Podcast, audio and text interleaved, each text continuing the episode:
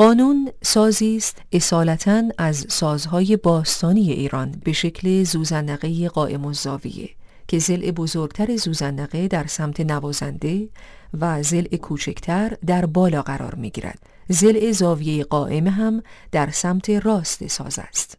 در سمت راست قانون حفره مستطیل شکل تعبیه شده که روی آن را با پوست می پوشانند. روی پوست یک خرک دراز و کم ارتفاع با چند پایه تکیه دارد. 26 صدای قانون هر کدام توسط سه سیم هم کوک می شوند.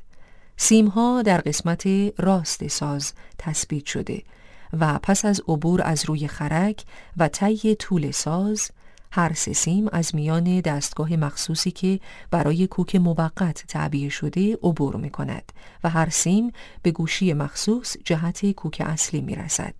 سیم های قانون را به وسیله انگشتانه های مخصوصی که در انگشت های اشاره هر دو دست قرار می گیرند می نوازند. چون صداهای زیر و بم را می توان با هم ایجاد کرد لذا صدای قانون بسیار گوشنواز و مطلوب است قانون برعکس سنتور انعکاس صدا ندارد و از این نظر دارای امتیاز بزرگی است به علاوه در قانون با کمک خرک های متعدد می توان به سرعت کوک ساز را عوض کرد که این سرعت در سنتور عملی نیست صدای قانون هم به تنهایی و هم با ارکستر بسیار مطلوب و شنیدنی است. البته قانون قدرت سنتور را ندارد و باید در ارکستر وضعیت مشخصتری داشته باشد.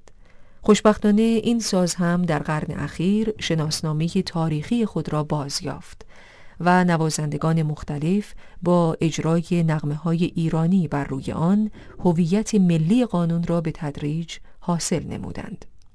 از نوازندگان صاحب نام این ساز باید از دو نوازنده شیرازی به نامهای رحیم قانونی و جلال قانونی یاد کنیم.